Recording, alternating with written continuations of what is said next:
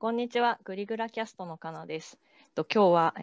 グリグラキャストを一緒に作っている仲間である田畑さんに来ていただいて、2020年を振り返ってもらおうと思います。よろしくお願いします。はい、よろしくお願いします。田畑さんです。すいません、固い始まりでいつも通り田畑ちゃんと呼んできますが、まあなんか今年ほとんどグリグラのメンバーとは会ってないっていうのもあるし、あとはやっぱ、まあ、グリグラとか自然経営研究会で一緒に活動して見えてる部分もあるけど、見えてない部分もあって、まあそういうところも含めて1年どうだったのかなっていうのを聞かせてほしくて今日来てもらいました。どうでしたか？いや、合ってないんですよね。本当にね。ですね。うん。うん。だから会うってなんだって揺らいでるよね。うん。だいぶ。会う、やっぱコミュニケーション頻度とか、なんとなくこう心理的なつながりの感覚と物理的なつながりが全然一致しない感じはすごい、今出だしのカナの話聞いてそこに頭グッといっちゃったそうなんだよね。コミュニケーションの頻度が高ければ、心っていうか心理的な距離感が近いかっていうと全然そうでもないし、逆に会ってなくてもなんとなく気配を感じて、あ、多分今仕事忙しいんだろうなみたいなのが伝わってきたりする時もあって、不思議だよね。不思議。なんかそういうこうなんだろうな、つながり方の多様化みたいなものはすごい感じるし、その多様な中で自己調整してる感じ、常に。なんかちょっとこう力点を置いてこっちの仕事みたいな、そういう自己調整もあるし、なんかこうなんだろう、やたらグリグラキャスト毎週のように撮るとかさ、そういうそうコミュニケーション密度みたいなものもいろんなコミュニティごとにこう、まあこうなんて言うんだろう、積極的に調整してるのか結果的に振り回されるように調整してるのかわかんないけど、そういうなんか結構自分の活動がよくも悪くもあっち行ったりこっち行ったりっていう、その いろんな場所を行き来しながらバランスが揺らいでた面白さと不安定さとみたいなものはなんかすごいあったかもしれないなって今思った。あ、2020年が？うん、そうそう。ねえ、なんだろうね。振り返りみたいな観点で言うと、一つなんか今頭に浮かぶのは、これ山田さんとかも一緒にやってるんだけど、撤退学っていう形でね、奈良県立大の共同研究員に去年からなって、で、まあ、ちょっと撤退学自体の話はちょっと省略するけど、まず直近のこうなんかアクション活動として、当事者研究的に自分の関心とか探求事とか、まあ、普段の活動とかっていうのを、その当事者研究的に少しこう自分に眼差しを向けてみて、大学内で査読論文ではないんだけど大学内の起用としてちょっとこう、文章にしたためるっていうのをちょっと年末からやっていて、まあ、それが結果的に1年どころか社会人10年以上の振り返りをしていることになってるんだけどすごいね。でもやっぱその中でこう常になんだろうな、なんかこれみんなそうって言えるのか、自分はって言えるのかちょっと微妙なラインなんだけど、なんかねこう今までは結構大事にしたいこととか、あとは ビジョンって呼んだりとか、なんかそういうのに向けて例えば転職するとかキャリアを作るとかって選択をしていたかのように自分は、自己認識をしてたんだけど、改めてね今回その撤退学で自分のことを当事者研究的に見て思ったのが、どちらかというとこう葛藤とか探求気になっちゃうとか、自分の中でのこう違和感とかそっちをベースに自分のなんか注力する活動とかキャリアとか仕事選びとかしてるなっていうのをすごい気づいた。おお。だから、なんだろう、じゃあ最初アパレルでスタイリストやってとか、うん、あと人材育成行ってとか、うん、こう今組織開発とかワークショップ、うんうん、場作りみたいなのやったりとかって、なんか自分のなんだろうな、ビジョンとかゴール像とかすごい大きな大事にしたい目的とかに向けて戦略的にやってる感覚ではないんだよね、やっぱり。すごくその時、うん、その時のこう、うんうん、なんか自分から見て社会にとってなんかここ欠けてんじゃないかなっていう違和感だったり、自分の仕事の中でちょっとこれではなんか充足されない何かがあるぞみたいなことだったり、そういう見えないものを手繰るために新しいことをしている感じっていうのがすごい、それが自分の結構なんだ、何かの選択の起点になってるなっていうのを感じてて、でここら辺が、うん、今まではその探求心のもとに自分のキャリアが使われてんだけど、うん、だんだん自分の中でそもそもこの探求する感覚を世の中に広めたいのかもしれないっていうふうになんか統合されてきた。っていう感じがあるかもしれない。なるほど。なんかね、うん、すごい共感した。いやなんか自分も思い当たることがあるなって思って。うんうん、いやなんか自分がその時課題だって感じること、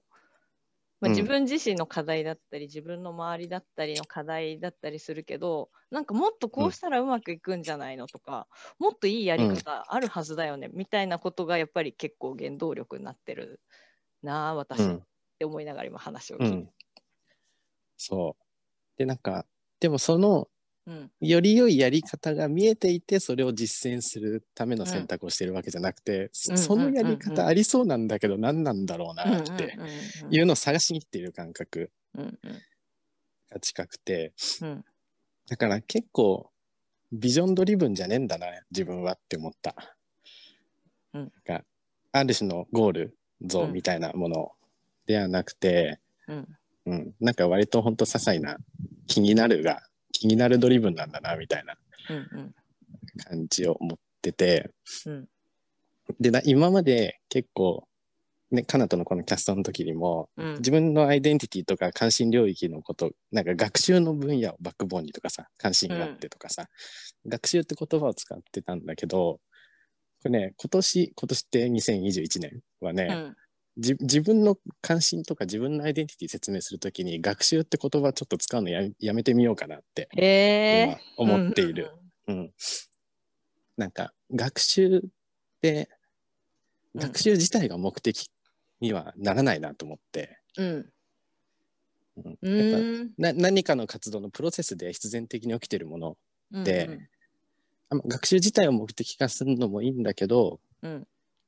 学習が必然的に起きちゃうような何かがむしろ原動力としては大事なんじゃないかなっていう感覚で、それがなんか問いとか探求テーマとか違和感とか、なんかそういうものなのかなとか、あるいは一人じゃなく二人以上で考えると対話とかかなって思ってて、なんかね、学習をいかに起こすかみたいな視点はね、ちょっと手放してみようかなっていうのが今の感覚。なるほど、今話聞いてて、学習欲の人だなって思った。ストレングスファインダーのねなんかやっぱ自分の中で気になることドリブンで動いちゃうみたいなのって、やっぱ自分の学習欲に素直なのかなって思ったのと、やっぱその学習が起きちゃうような何かっていうところに、なんかその学ぶ楽しさ、学んで何かできるようになったり、分かるようになって見えてくる、新しく見えてきたりする、なんかそういう楽しさをきっと広めていきたいのかなっていう感じがした。でもね、本人の楽しさみたいなものは生まれて、感情としても生まれてほしいなって思うんだけど、その自己認識として、学習してるわっていう認知起きなくていいなって。なんか学習っていう現象はなんか黒子でいいなっていう感覚はすごく生まれてきてて、なんか、なんて言うんだろうな。いや商品開発とかさ、組織開発とか、うんうん、何か、ね、それこそ DX 推進とかさ、うん、イノベーションハブを作りたいとかさ、何か新しい取り組みをしているときに、うん、なんか、まあ、今も、まあ、これからもその学習しながら進めていきましょうみたいな、うん、それこそリーン開発とかさ、うん、アジャイルもそうだしさ、その小さく回しながら、サイクル回しながら、うんうん、一つずつ学び、そのプロセスでは学びを大事にするってところはなんか、感覚的には変わらないんだけど、うん、うん、なんかね、学習を大事にしましょうっていうことを訴えるよりもね、あなた何が気になるのってなんかめっちゃ気になって調べちゃうってやっちゃうようなことを見つけようっていう、やっぱそっちの方がすごくこう より自然な寄り添い方だなっていう感覚。うんうんうんうん、なんかそういう感覚が湧いてくるきっかけになったような出来事とか。うん、なんかいつ頃からそういうふうに思うようになったとかってあるの？いやなんかそもそも、うん、今まではなんか研修とか人材開発とか、うんうん、と学びを目的化した場を作る感じ、うんうん、が自分の専門領域というかテリトリーではあったんだけど、うんうん、なんか例えば研修作ってる時が一番学びになるとかさ、企画者と、はいはいはい、そのなんかね学びを目的化した場の、うん、隣にいっぱい学びいつもあるんだよな、何なんだろうみたいなっていうところをもともと感じていたりとか、うんうん、あとは、うん、なんか、ね、学習のための場で起きる学習はもともと限界がなんかあるなって思ってたから、うんうんうん、なんかこう商品開発とか事業開発とか組織開発のプロジェクトの中に、うん、しれっと学習がより起きるような構造を知見として組み合わせられないかなっていうのが、うんうん、自分のもともと関心領域で移ってはきたんだけれど、うんうんうん、どうすればもっといい感じの黒子になれるのかなっていうのを模索はしていたんだよね、うんうんうんうん、1年間、うん、でなんかそこでたどり着いて自分なりのなんか腹落ちしてるのがなんか人それぞれのなんかこう気になる探究テーマみたいなもの、うん、がなんか見つかることが大事なんだろうなって、うんうんうん、あるいはそのプロジェクトチームならそのプロジェクトチームが、うん、ちょっと俺らこれをなんか多分探究し続けるだよねこれから半年1年みたいな、うんうん、なんかそういうのが見えてきた時のなんかこう、うん、眉間が開いていて、うんうんうん、生き生きとしていて、うんうん、彼らは自覚しないけどいやめっちゃ今学び起きてますやんみたいな、うん、っていうのが傍から見てて感じるみたいな、やっぱそういう場ってすごく、うん、すごく自然だなっていう、うんうん、のをなんかいくつか目の当たりにしながら、うん、なんかそれを年末に当事者研究的にも、うん、なんか自分なりに今関心あんだろうなとかっていうのをそう言語化していったらそんな感じになった。なるほど、うん、それはやっぱり去年、うん、2020年にこういくつもそういう場を経験して初めて見えてきたことなのか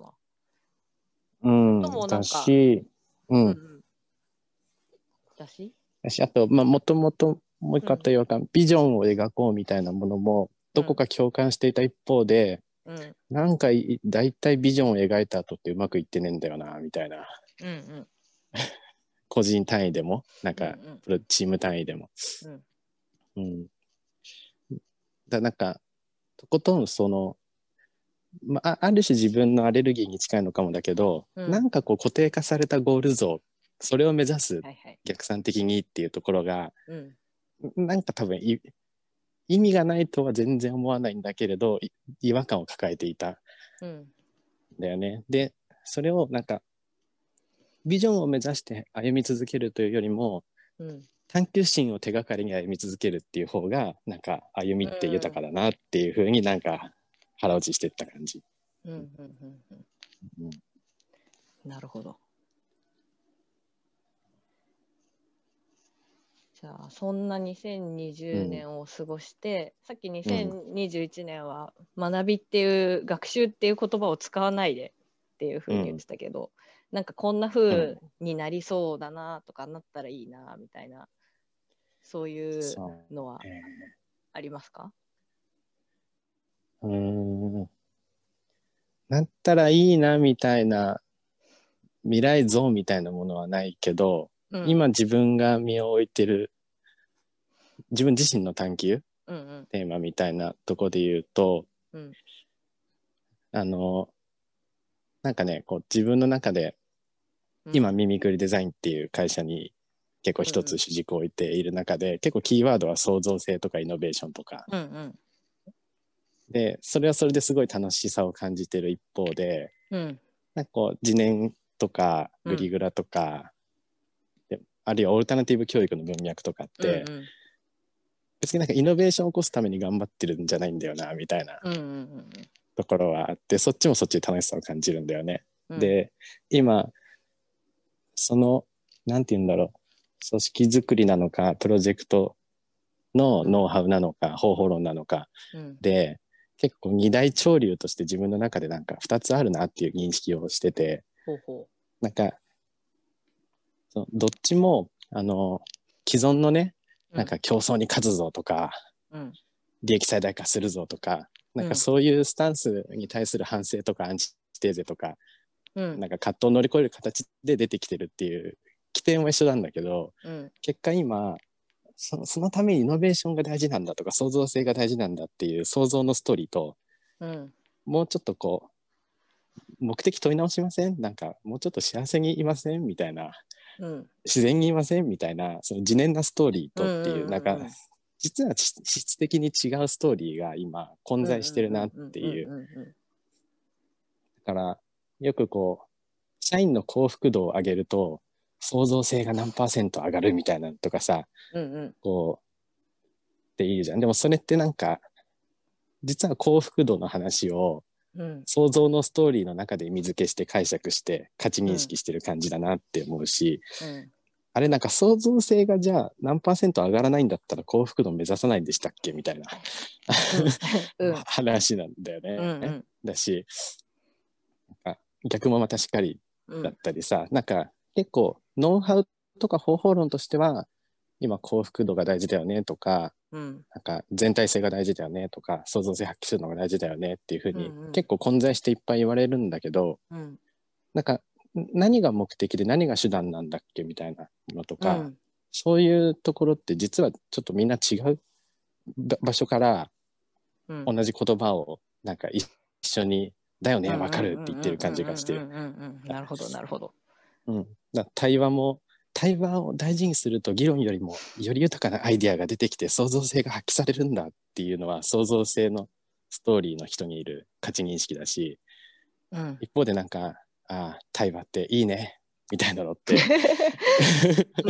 うん、もうちょっと平穏なストーリーの中にいる人の価値認識で、でもこの人たちが会社にいた時に、うん、対話大事だよねうんって言った時に実は合意してねえんだよなみたいな。そうだね、噛み合ってないよねってそうそうそう、なんかねこの方法論の一人歩きはやっぱり、うん、なんかまあ今も昔もだけどある中でもうちょっとここら辺実はなんか多様な意味付けとか多様な価値認識があるなってところをちょっと自分の中で解像度上げたいなって気はしている、うん、なんかそれをこうミミクリとか自然とかいろんなところを往復しながら、うんうん、なんかみんな同じこと言ってるようで違うこと言ってんなっていうのを楽しみながら読めたら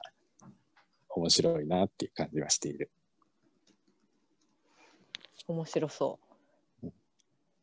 うん、極端な話、うん、オルタナティブ教育モンテッソーリの学校に入れたらこの子がいずれ大きなことを成し遂げるとかさ